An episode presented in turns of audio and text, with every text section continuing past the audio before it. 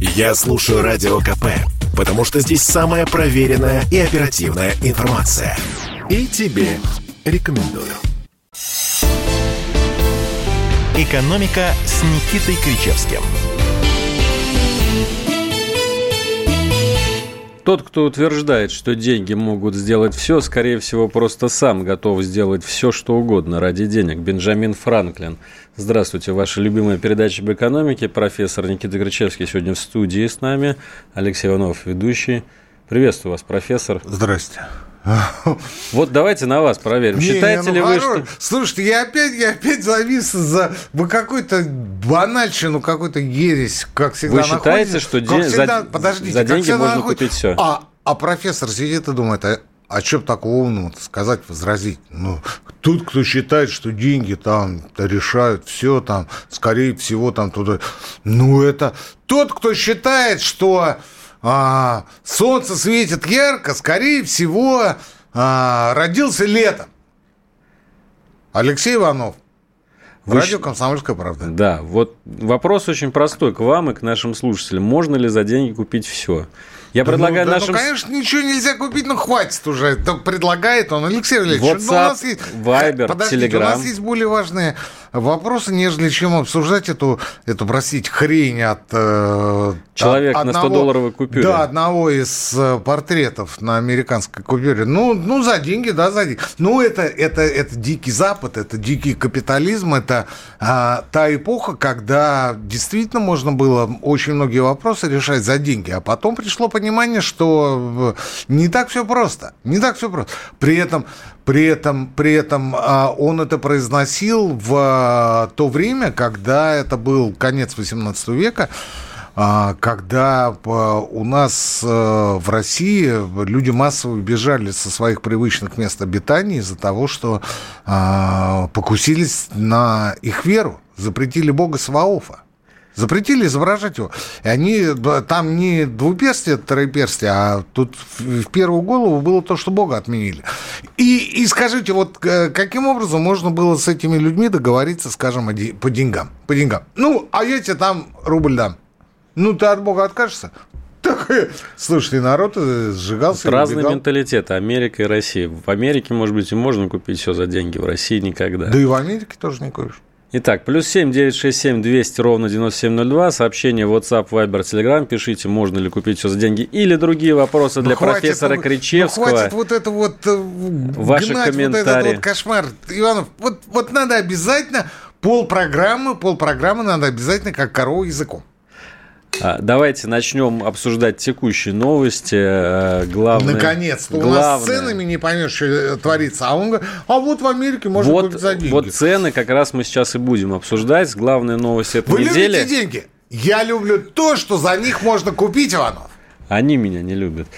Минфин предложил установить новые минимальные розничные цены на алкоголь крепостью более 28 градусов. С 1 января бутылка водки объемом 0,5 литров может подорожать с 243 до 261 рубля, а минимальная цена на коньяк может вырасти на 34 рубля. А, До 480 рублей за бутылку коньяка. В общем, вот такая вот инфляция. И сразу вспоминается, конечно, знаменитый советский стишок. Помните его, Никита Александрович? Было три, а стало пять. Все равно берем опять. Передайте Ильичу, нам и 10 по плечу. Ну а если будет больше, то получится как в Польше. Ну а если 25, зимний снова будем брать. Будем брать опять. Будем Немного- брать. Будем, будем Зимний зимний- будем брать опять. Вы немножко не в рифм. Слушайте, Иванов, ну не надо прибазываться к нам, к старикам. У вас своя жизнь, у вас свое будущее, у вас свой зимний, в конце концов. Я считаю, что Минфин вредитель. Вот тот, кто предложил этот законопроект, тот, кто его подписал, не исключая, что это был конкретно товарищ Силуанов, это вредитель. Это человек, которого а, нужно гнать метлой из правительства. Поганой метлой. Почему? Потому что мне, например, вообще непонятно обоснование. Зачем это нужно было делать? А, якобы цены на крепкий алкоголь за последнее время выросли на 2,5%, что ниже инфляции. И...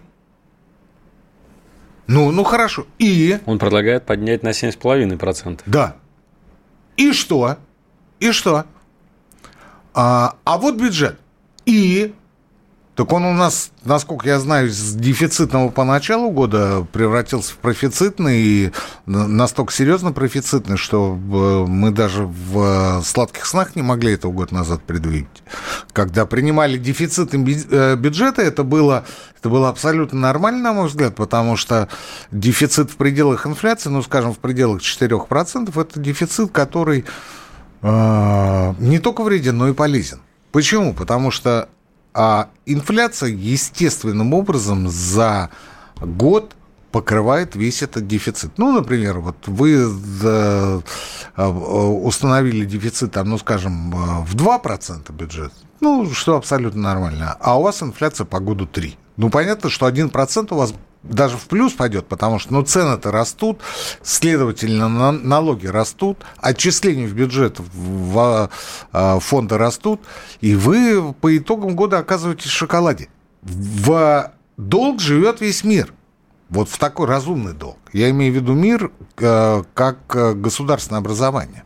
В Китае, например, там постоянно дефицит бюджета, но исходя из прогнозируемой инфляции, чтобы не сильно, не сильно заскакивали, не сильно переходили красную черту. А у нас, видите как, у нас при профицитном, профицитном бюджете мы говорим, а вот надо на водку с коньяком повысить, потому что вот давно не повышали вообще там бюджеты все. А у нас что, какие-то наполеоновские э, траты на следующий год запланированы? Нет. У нас война начинается, необходимо много денег для того, чтобы производить вооружение? Нет.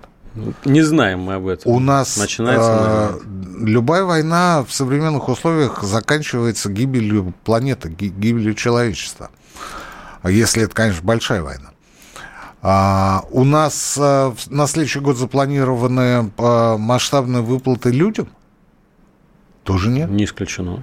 Тоже нет, исключено. Мы это видели уже в этом году, в прошлом году. Да все восстанавливается, и говорить о том, что надо кого-то кем-то поддерживать, так мы так вы в, считаете, в хорошие времена в кавычках не поддерживали. Силуанов хочет я наполнить считаю, бюджет что за счет... это вредительство. Я не знаю, что, что он хочет. Для этого нужно спросить у Силуанова. А когда наш коллега Миша Делягин э, пытается выяснить у него на заседаниях Госдумы, что думает Силуанов по тому или иному вопросу, Силуанов начинает рассказывать о том, что у него в Киеве дядька. Миша говорит, а вот в огороде Бузина, Антон Гергманович. А Силанов говорит, а в Киеве дядька Михаил Геннадьевич. И все такие, ну да, вопрос задал, ответ получил. Э, право задать следующий вопрос переходит к депутату, там, неважно как его там, Ромашкину. И все, и все, тихо, спокойно. И это чистой воды вредительство. Не потому, что а, я выступаю за то, чтобы люди пили больше, снижение потребления алкоголя зависит от многих факторов и, к сожалению, в последнюю очередь от плавного увеличения цены. К сожалению, в последнюю, ну или в одну из последних очередей. А, а в наших условиях это а, более активный переход на суррогаты, контрафакт. Вот все. Это новые отравления и смертельные случаи от боярышника, метанола и прочих Вот, кстати, как вещей. раз новость последнего часа. В Татарстане задержали четырех человек за сбыт алкоголя, которыми отравились студенты. Ну, там была, вы знаете эту историю, там было две канистры в багажнике, ребята ехали отдохнуть, и они просто перепутали канистры и выпили... С метанолом. Да, выпили метанол, а на самом деле у них в соседней канистре был алкоголь, нормальный алкоголь, но суррогатный при этом. То есть, ну, грубо говоря, самогон. Они просто перепутали, и вот перепутали до трагического. Это я к чему? Это я к тому, что без повышения цены люди мрут э, и травятся. А что будет, когда цена вырастет? Как вы относитесь к самогоноварению? Это вообще нормально ли нужно запретить? Потому что все чаще выступают представители алкогольного лобби, а которые а как, говорят... Слушайте, они могут, они, естественно, это делают в своих интересах. А как мы можем это запретить? В Советском Союзе в последние годы запрещали, так у меня тесть покойный, светлая ему память, э, законопачивал двери и, собственно, бывший офицер, кстати, вот, законопачивал двери и гнал, гнал, и потом чистил. И всем очень нравилось. Это было в условиях там 89 -го года, когда, 88 когда э, крепкого алкоголя в магазинах просто не было. Потом-то появились суррогаты, и потом количество смертей выросло в геометрической прогрессии. Но а, в те годы людей сажали, это активно показывали по телевизору. А как вы сейчас сможете проникнуть в жилище? А как вы сейчас сможете проконтролировать а, самогоноварение в сельской местности? Я имею в виду не сел деревня, я имею в виду дачные участки. Но сегодня самогоноварение – это уже далеко не маргинальное занятие. Этим занимаются вполне приличные, достойные люди с хорошим заработком просто в качестве своего хобби. И при этом покупают самогонный аппарат совершенно легально через интернет. И как вот эти гаврики, которые а, топят за запрет самогонного варенья, как они представляют себе, что э, это будет запрещено? Много чего запрещали, ничего хорошим это не кончилось. Кстати, у нас э, впереди еще несколько тем про, э, по поводу инфляции. В частности, вот телеграм-канал телеграм «Антискрепа» пишет о том, что могут снова подорожать овощи перед Новым годом. Ну, да? это, слушайте, я, я сегодня целый день, так или иначе, мы сегодня долго будем об этом говорить, я сталкиваюсь с новостями одна веселее другой. Какая-то, пардон, дама выступила и сказала, что к Новому году подорожают овощи. Очень. И поэтому, если вы хотите, да, то вот давайте закупайте их сейчас. Ну, те, которые можно сказать. Ты что? Меня выгонят сейчас. Ну, ну, глупая женщина. Так давайте выдохнем. Давайте, выдохнем. давайте вспомним о том, как ФАС щемил независимых топливных производителей. Вспомним об этом после перерыва. Экономика. Это спорт не прикрытый и не скучный. Спорт, в котором есть жизнь. Спорт, который говорит с тобой как друг – Разный, всесторонний, всеобъемлющий. Новый портал о спорте – sportkp.ru О спорте, как о жизни. «Экономика» с Никитой Кричевским. Кричевский Иванов, ваша любимая передача об экономике, радио «Комсомольская правда». Мы продолжаем. Мы продолжаем о ценах, конечно, главное, что обсуждают э, в курилках, на кухнях это то, как сильно растут цены на все. Вот мы уже говорили про э, подорожание алкоголя, который нам Да ничего Германович... там такого уже давно не обсуждают, к этому все давно привыкли. Ну и молчать тоже никто не собирается. Ну, народ, народ э, погружается в состояние крайнего изумления. Народ откровенно не понимает, как э, вроде бы государство у нас одно, президент у нас один, правительство одно, ЦБ тоже у нас вроде как государственное, а кто в лес, кто по дрова. А вот э, видите, мы с вами начали с того, что Минфин у нас предложил поддуть инфляцию. Поддует, не вопрос. Причем я не понимаю, зачем он это делает. Деньги есть, пить меньше не станут. А, может быть, какие-то какие мысли другие э, у, у людей в Минфине в головах. А дальше мы с вами пошли на то, что какая-то идиотка сказала о том, что цены перед Новым годом на овощи вырастут, поэтому надо закупаться сейчас перед Новым годом. Ну, тут главное сохранить это все до Нового года, похоронить, чтобы хорошо все было. Вот. И тут же, и тут же у меня возникает вопрос. Вот а, Долгое время, долгое время, когда представители независимых топливных ассоциаций а, говорили о том, что цены на бензин будут расти, и они действительно росли, а ФАС э, грозно выносила им предупреждение и э, пальчиком в их сторону показывал, что следите, следите за базаром. Сейчас выходит, сейчас выходит какая-то вот дамочка, э, говорит, собственно, вещь, которая еще хуже, по большому счету. И ФАС молчит, все остальные молчат. Ну, я не очень понимаю, что происходит. Вот зачем поддувать вот эти вот негативные инфляционные ожидания людей. Зачем а, поддувать недовольство властью? А давайте послушаем, что у нас а по давайте, этому поводу. А давайте не будем. Давайте чуть попозже. Давайте сделаем плавный мостик к тому, что у нас есть еще одна дамочка, большая любительница, художница, и все, что с этим связано, которая всеми своими действиями в этом году делает все для того, чтобы инфляция росла, инфляция увеличивалась. И я имею в виду госпожу Набиулину, как вы понимаете. Почему я так говорю? Потому что природа нынешней инфляции до конца не ясна. Все больше и больше исследований на Западе говорят о том, что а, товары, особенно товары длительного пользования в Америке, в Европе выросли и выросли очень сильно. А вот услуги в реальном выражении до сих пор не могут догнать те темпы, которые были до эпидемии, до пандемии. Не могут, не могут. Ну вот не ходим мы ни в рестораны, там еще куда-то, понимаете? Не ездим мы никуда там. Туризм у нас зачах. Вот все, что касается услуг, ну, за исключением только финансовых. не ходим. За исключением финансовых услуг, наверное, да, и то в меньшей степени, да, а, не получается догнать. Не разрешают. Ну, а, мы здесь говорим не о причинах, а о следствиях. Мы говорим о том, что услуги не догоняют тот уровень, который был до пандемии. А это значит, что деньги перетекают в потребление товарной группы. Из-за этого растет инфляция.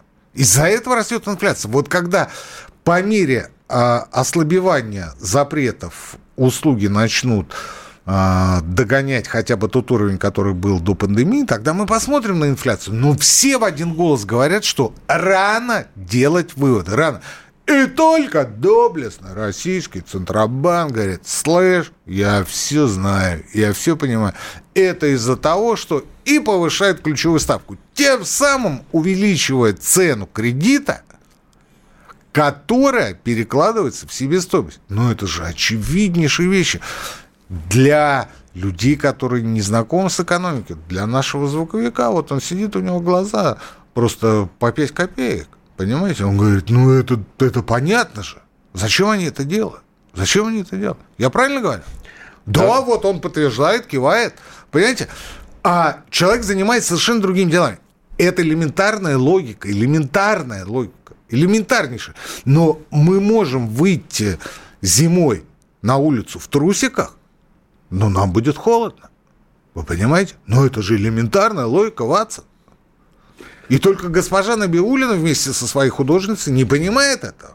А может быть, делает специально, может быть, делает на зло, может быть, делает для того, чтобы вместе, кстати говоря, с друзьями из Минфина, чтобы нагадить действующей власти. Потому что я не зря в начале программы сказал о том, что действие Минфина – это вредительство. Госпожа Набиулина, между прочим, у нее так горизонт планирования по инфляции уже заходит далеко за 2022 год. Она уже говорит о том, что инфляция вернется к нормальным значениям только в 2023 году. Вот сейчас давайте послушаем фрагмент ее выступления в Государственной Думе на этой неделе, где как раз она говорила о том, какие прогнозы ведомство делает по поводу роста цен вернется к 4-4,5%. Наша политика способна обеспечить снижение инфляции до этого целевого уровня. Для этого мы подняли ставку.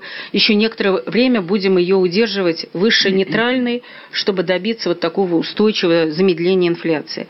Вы знаете, мы с весны этого года уже начали публиковать прогноз нашей ключевой ставки. Мы раньше этого не делали. Вот это новшество этого года. Мы публикуем, как мы видим прогноз ставки. Это диапазон среднегодовой ставки. На 22 год это 7,3, 8,3. И возвращение к нейтральному уровню ставки, это 5-6, напомню, процентов 5-6, произойдет где-то не раньше середины 23 года. И это необходимо, чтобы инфляция вернулась к цели и сохранялась на этом уровне.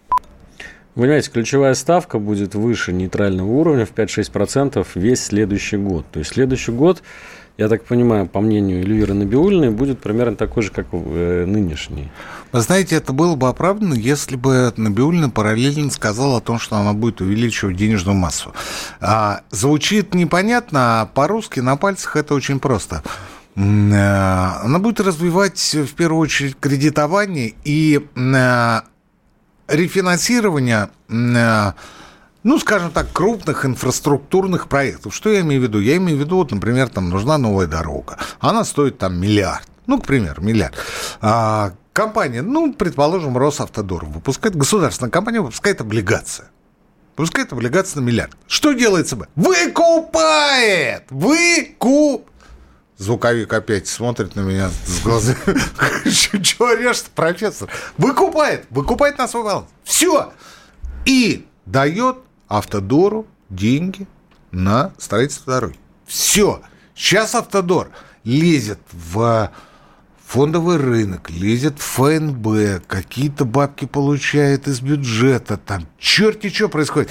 А в кредит берет у коммерческих банков и говорит, ну, в общем, это, мужики, вы, конечно, нас извините, но мы должны кредит отдавать, поэтому будете за плату ездить на наших платных этих новых дорог, да? Вот. И мы говорим, ну да, ну да, ну, ну все понятно. Так виноват-то в том, что мы ездим за деньги и за большие деньги. Никто иной, как госпожа Набиулина. Ну хорошо, вот вы профессор, вы Всего скажите, ничего. какие есть альтернативы? Всего Всего какие ничего. есть альтернативы? Вы про что? Какие есть альтернативы повышению ключевой ставки? А... Чтобы снизить инфляцию, Слушайте, чтобы сбить вот смотрите, рост цен. Вот смотрите, вот смотрите, вот смотрите. Набиулина говорит о том, что ключевая ставка а, а, ограничивает инфляцию, как о нечто само собой разумеющемся. При этом реальность говорит ровно об обратном. Вот она весь этот год повышает ставку, и весь этот год инфляция растет. Так она скажет, так она бы выросла бы еще в два раза больше. Она бы выросла в два раза больше, если бы не действие правительства, ответил бы я. Что касается вашей ставки, покажите мне алгоритм ее действия, ее влияния на цены. Потому что ничего напоминающего о том, что из-за повышения ставки цены снижают, цены снижаются, мы не видим. И мы не увидим. Ну, хотя бы потому, что растет себестоимость. А что делали те же немцы в прошлом году? Вот сегодня была в кои-то веке нормальная статья в «Коммерсанте», теоретическая на эту тему. А немцы в прошлом году снизили на 3 процентных пункта на полгода НДС. На полгода. С 19 до 16 процентов. У нас 20 процентов. Ну, У нас повысили, наоборот. Не важно. Два года назад. Не важно, не важно. Вот. И Естественно, они параллельно усилили контроль над снижением цен. В итоге потребление выросло. Бюджет, конечно, потерял там порядка 7 миллиардов евро, вот, но потребление выросло на 34 миллиарда, и из чего я делаю вывод, что, в принципе, бюджет-то не сильно потерял, бюджет там триллионный, а, и, ну, если в реальности потеряли, то, ну, может, миллиард евро, может, там два, потому что наверняка добрали за счет там роста налога на прибыль и прочих налогов. Вот. А вот реальный механизм. Реальный механизм. И при этом коммерсант, который всегда выступает на стороне Набиулина, говорит, это работает. Это работает. А у нас что происходит? Еще раз повторяю, весь мир говорит, не надо спешить с повышением ключевых ставок. Не торопитесь. Не торопитесь, потому что пройдет немного времени, и когда услуги начнут потребляться в том виде и в том объеме, как это было до пандемии, мы посмотрим на инфляцию. Чтобы услуги потреблялись в том виде, нужно не вводить QR-коды, нужно отменить пандемийные ограничения, нужно запустить, в конце концов, авиарейсы за границу. То, чего никто не делает. А, я с вами согласен. Но так или иначе, так или иначе, постепенно мы к этому идем. Мы к этому идем. Не факт, кстати говоря, что QR-коды вообще будут введены. Отла... Так между нами девочка. Очень... Между нами звуковик говорит, тормози, остается жалкие секунды. Мы бы болтали бы дальше и дальше, но мы не можем, потому что новости. Да, друзья, сейчас мы уходим на новости, вы никуда не переключайтесь. Через несколько минут Никита Крычевский продолжит свои зажигательные спичи о современной экономике. Этому миру нужен новый герой. И он у нас есть. Это Эдвард Чесноков. Можно ли надеяться, что в этом великом противостоянии меча и брони мы все-таки победим? Мы прожили еще один день, мы смело идем вперед и смело поднимаем русский флаг. Слушайте, конечно же, радио «Комсомольская правда», верьте в то, что дальше будет только лучше, потому что хуже уже просто некуда. Эдвард Чесноков. Отдельная тема. Слушайте по будням в 9 часов вечера по московскому времени на радио «Комсомольская правда». Любите Россию и вам воздастся. Если не сегодня, то завтра. «Экономика» с Никитой Кричевским – Поехали дальше. Никита Крычевский, Алексей Иванов, радио «Комсомольская правда», ваша любимая передача об экономике. Мы говорим про цены, мы говорим про инфляцию. Ну и, конечно, из этой э, темы сразу легко перескочить на тему зарплат. Никита Александрович, все было бы не так плохо, согласитесь. И не так бы мы страдали по этим э, подорожавшим огурцам и подорожавшим э, коньякам, если бы нам примерно так же повышали зарплаты. Но вот я смотрю, Минэкономразвития. Вы меня извините, конечно, Алексей Валерьевич, но я что-то не понимаю, э, как может коньяк стоить 480 рублей? А сколько он, по-вашему, должен стоить? Ну, я не знаю, сколько он должен стоить, но он должен стоить дороже. Если, конечно, вы хотите, чтобы это был коньяк, а не конечный напиток. Конечный напиток так и может стоить, а вот что касается коньяка, ну, то ты, если только с завода ты покупаешь, там, там левачок какой-то идет, да? Ну, канистру, так, да? Да, канистру, тогда, тогда, да, 500 рублей, я согласен. Как да. студенты из Татарстана. Да, да, да. Вот, а Ладно, то можно воп... купить, что можно купить в виде легального коньяка, как нам говорят. Ну не позорьтесь вы, ну что ж за свинство-то такое? людям, людям рассказывать о том, что да, вот минимальная цена коньяка, что-то, да, Слушайте, это ну вот коньяк, это, это, извините, какая-то бормотуха. На этой неделе появились в интернете вакансии для контролеров QR-кодов. Так там зарплата 20 тысяч рублей. Вот контролер QR-кодов, человек весь день стоял, QR-коды проверял. Ему какой коньяк прикажете покупать? За полторы тысячи? Да это Извините, несколько дней. Ну, этот человек не будет пить коньяк, он будет пить водку, а скорее даже самогон будет Барматуху. пить. Ну, потому что, вы знаете, народ-то у нас ведь... Э, народ у нас стрельный, он понимает, что вот люди травятся, и а, опасность того, что вы можете нарваться на паленый алкоголь, да еще, не дай бог, с метанолом, она э, теоретически, но возрастает. Вот особенно, когда эти случаи становятся достоянием общественности, гласности, а, а, публично обсуждаются, и поэтому они говорят, не, ребят, не, мы, мы не будем покупать, мы лучше сами все сделаем, потому что вот тут-то вот, вот точнее, вот тут-то, вот у Петровича, между прочим, на апельсиновых корках и почищенной а, марганцовкой. Да? Вот. Ну, это вот мы сейчас пройдем к Венечке Ерофееву. Последний раз? К коктейлям То, что надо было. То, что надо было. То, что надо было. Ну, вот. нормально. И я, между прочим, я, между прочим, согласен, потому что а, мой покойный тесть, светлый ему память, он делал очень качественный напиток, и нам нравилось с Нравилось? Нравилось? Мы мы, мы а, знали его нычки, мы знали, где он хранит. Мы периодически туда заходили. Как, как вот заулыбались. Заходите к нам, а Ну, это же дело молодое было, понимаете? Вот. И, в общем, в общем, да. В общем, да. И у меня мысли не было пойти там будки купить. А зачем, когда можно по, с тестем этот вопрос решить любовно? Вот. Я это к чему? Я к тому, что, ну, повышайте, вот контролер QR-кодов там за 20 тысяч рублей, ну, отлично. Ну, в Москве это наверняка больше а, в плане оплаты, но эти люди не пойдут за коньяком. Сколько бы он ни стоил. Они пойдут за... И так профессия скотская, еще и коньяк себе Да, за другими, за другими напитками. А тут же Минфин говорит, слышь, слышь, про проверяющий QR-кодов. Да, мы тут тебе там решили на 7% по побольше цену минимальную поднять. Он говорит, да, ребят, ну я не против, конечно. Если вам надо, вы так скажите. Вы так скажите. Потому что, ну, я с пацанами поговорю, мы скинемся. Ну, ну страна же, страна, надо помочь. Надо, вот как вот а, цена на, на нефть падает, ну, в бюджете нет денег, поэтому цена на бензин растет. Ну, надо же помочь. Надо помочь. А когда цена на нефть растет, бензин, бензин дорожает. Ну, ну, это же очевидно, потому что цена растет, и здесь а, невидимая рука рынка. Ну, это же нормально. Но главное, что вот, а, чтобы Родина была не в опасности. Вот это самое главное. А, надо, так мы, мы скинемся, мы даже облигации купим федерального займа.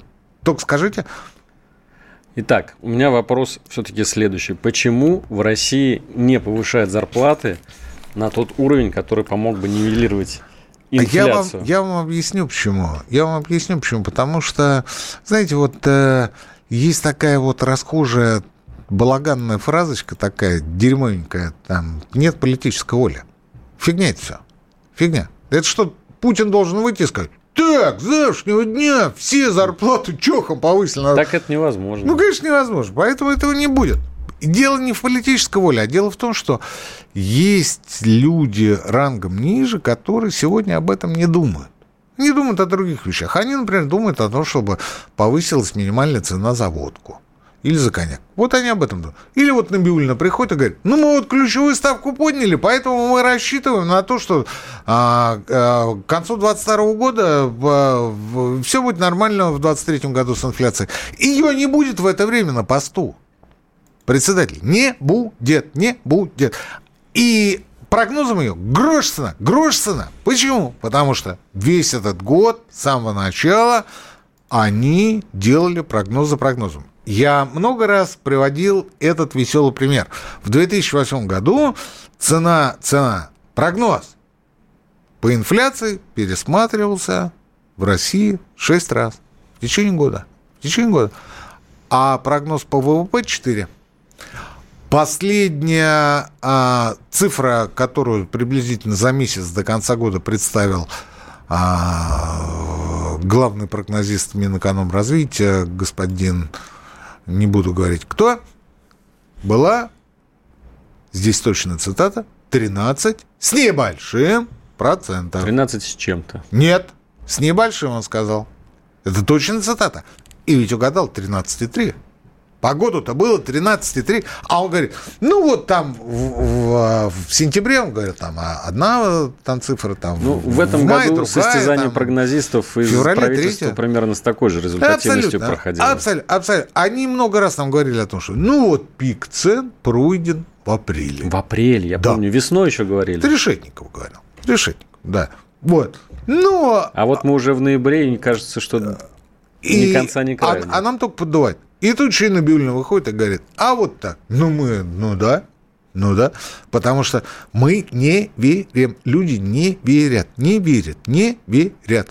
А если у вас нет доверия к власти, считайте, что всем вашим планам большой и жирный крест. Потому что экономика – это на 50% психология. психология. А в наших условиях наверняка еще и больше. Ну, не верят люди. Они верили когда-то, и тогда все росло. Ну, а как можно а, одними зубами говорить одно, а другими другое? Непонятно. Непонятно. Так вот, по поводу заработных плат. Вот люди, люди, вот я слушаю иногда вот эту вот либероту, вот сволочную, которую еще а, Мардан не расстрелял а, окончательно. Видимо, видимо, точит, точит а, стволы свои. Словесно, естественно, риторически. Вот. И они говорят, главная проблема России сегодня, ну, экономическая, инфляция. Инфляция – главная проблема. Людям жить не на. Они говорят, да, вот инфляция – главная проблема. Вот, вот, ну вот, вот просто сразу расстрелять. Ну, в хорошем смысле. То есть уволите, сказать, вы знаете, вы, наверное, пойдете преподавать, не надо вам это. Не надо. Ну, есть много других занятий относительно денежных. Можете на фондовый рынок пойти, там обкакаться. Вы сто процентов там обкакаетесь, потому что, ну, ну, у вас вся жизнь на смарку. Все ваши там 50, 60 там и сколько-то лет дельфина а, пошли черт знает куда. Вот. А, а про заработную плату никто ничего не говорит. Ну, потому что заняты другими вещами, потому что рабочий день не резиновый, а тут еще надо на совещание съездить, тут еще надо к президенту попасть, с Мишустиным переговорить, и вечером у меня ужин там с банкиром. Вот. А на самом деле, на самом деле, а, нужно совершенно простое а, применить решение. Не публичное абсолютно. То есть собрались, собрались. Кто соберется? ФНС, ФАС, а, правоохранителя, местная власть, ну, региональная, естественно. А на уровне э, федеральной это администрация президента, соответствующее управление. И договориться, и договориться. А,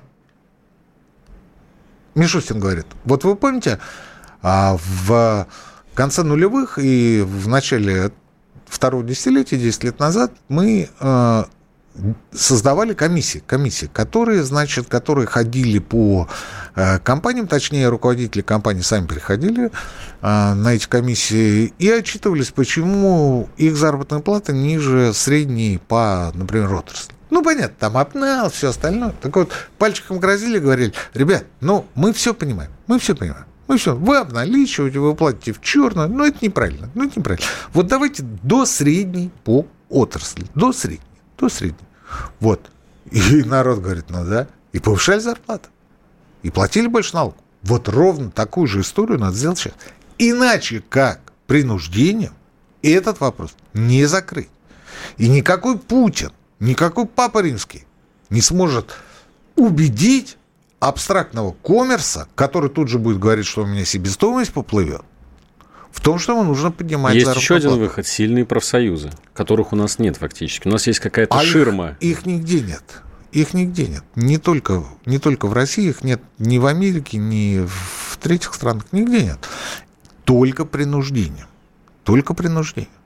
И, кстати, вот нам слушатели из Германии пишут, вы сильно не расстраивайтесь, нам тоже уже давно зарплаты не повышают, а цены растут как на дрожжах. Вот так что мы в одной лодке с немцами, друзья. Сейчас мы уходим на еще одну рекламно-новостную паузу в нашей Какой передаче. Какой ересь Иванов прогнал, я после новостей э, объясню. Экономика. Каждый мужчина должен построить дом, вырастить сына и настроить приемник на Радио КП. Я слушаю Радио КП и тебе рекомендую. «Экономика» с Никитой Кричевским. Так, ну, профессор, вы обещали меня развенчать, так что давайте, не, развенчивайте. Нет, не надо развенчивать никого, просто а, у Германии свои проблемы, там свои механизмы. Да те же самые, он зарплату нет, не повышает, нет, да, ну, а цены ну, растут. Подождите, ну, подождите, подождите. Там, там, ну, вот такого ужаса нет в плане ценообразования. Там же а, поголовно компания не оформлена на офшоры, там же а, руководители аэрофлота не объясняют Люфтганзы, простите, почему кровь из носа надо регистрировать свои борта, извините, борта, борта на Бермудах или в Ирландии. Они же это не объясняют. Говорят, ну вот мы вот потому и не регистрируем в Германии, а регистрируем в Бермудах, потому что там же этого ничего нет. А и цены там растут, конечно, существенно, но не так. И потом повторю еще раз, а, что ЕЦБ, что ФРС говорят, ребят, не спешите, не спешите с а, постановкой диагноза. Не спешите. Дайте время. Вот обратите внимание, все последние телетрансляции футбольных матчей показывают нам полные трибуны. Полные трибуны. И мы на них смотрим и думаем, что это такое-то? Понимаете? Это значит, постепенно ослабевают ковид-ограничения. Рано или поздно эта ситуация придет и к нам. И тогда мы увидим, что инфляция, вопреки прогнозам госпожи Набиульной, падает быстрее. И совершенно не обязательно держать сверхвысокую ключевую ставку, повышать тем самым цену кредита. Бог с ним. Хорошо, давайте так. Вот цены растут, зарплаты не повышают. Во что тогда нужно вкладывать деньги, чтобы хотя бы капал какой-то вот такой пассивный доход. Вот я э, ознакомился с э, комментариями Ранхикс, которые говорят, что лучше на вклады в банке. Ну, у Ранхикс сегодня были очередные обыски, вы, наверное, знаете, слышали об этом. Для тех, кто не слышал, расскажу, что обыски были у проректора, одного из проректоров Ранхикс, и у финансового директора Ранхикс. И связаны они были с делом Мариночки Раковой и болезного ректора Шанинки Сергея Зуева. А во что это все вылилось, мы пока не знаем, но вот есть э, факты, видеодоказательства того, что это произошло. А по поводу Ранхикса и вкладов, э, ну вот, э, насколько я знаю, у вас в отделе, Алексей Валерьевич, сейчас готовится аналитическая публикация по поводу того, вот на горизонте 10 лет, вот на горизонте 5 лет понятно, что фондовый рынок провалился по сравнению со вкладами. А, а на горизонте 10 лет я выскажу э, тезис, может быть, вы его оспорите. Тем не менее, валюта.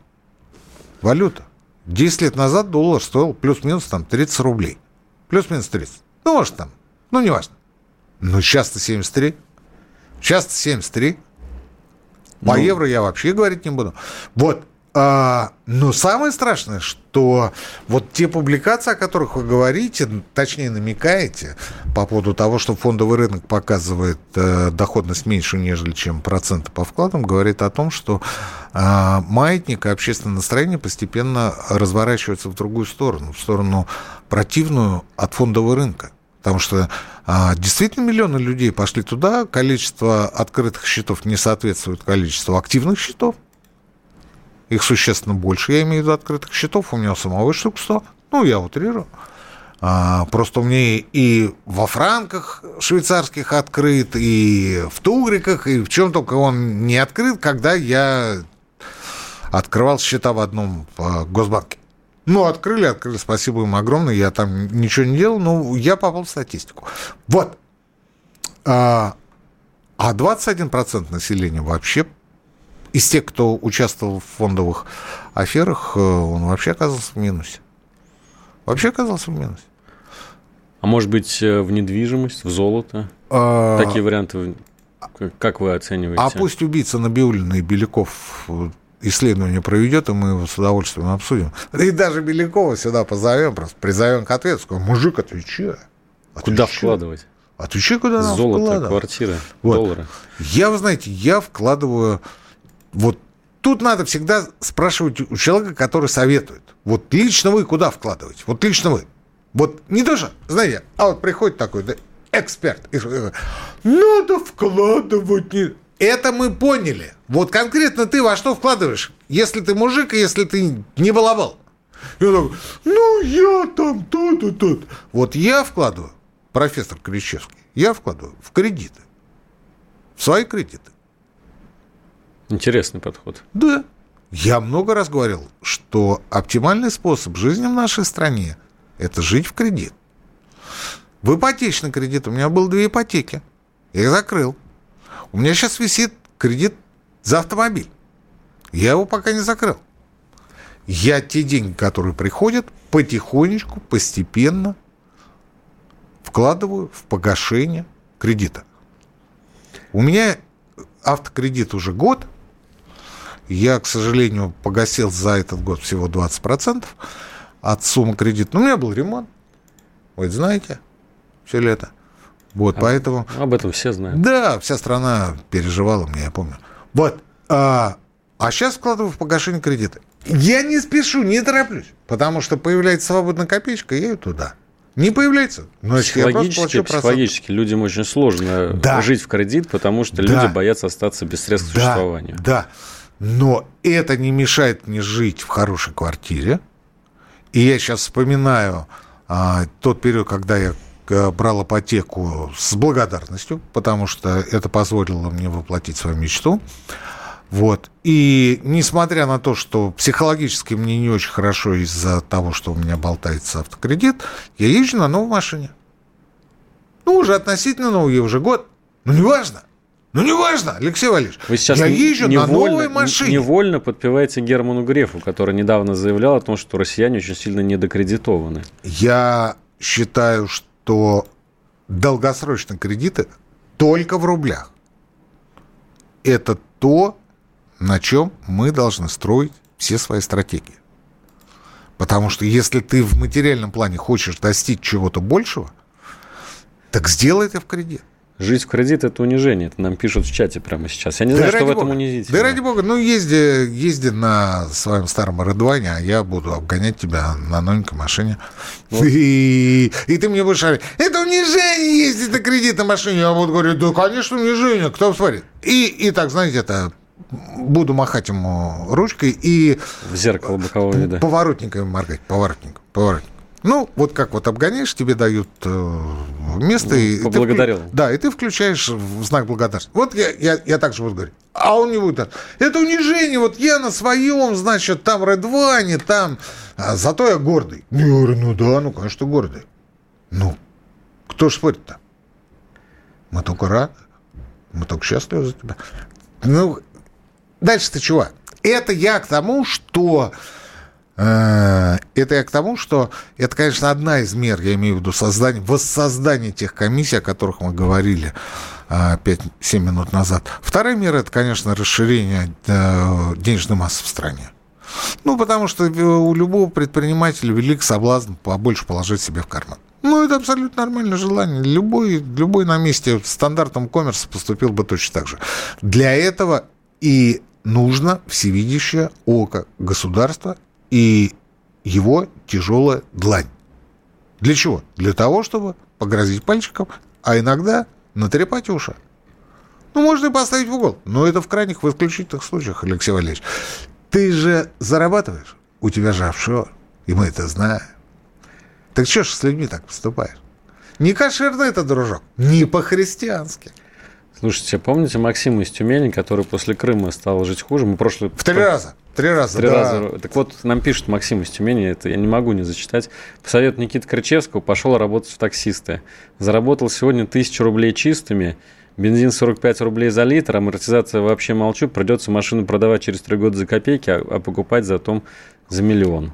Слушай, а я что, советовал в таксиста идти?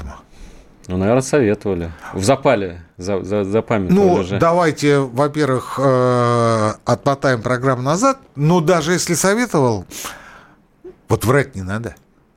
Вот врать не надо.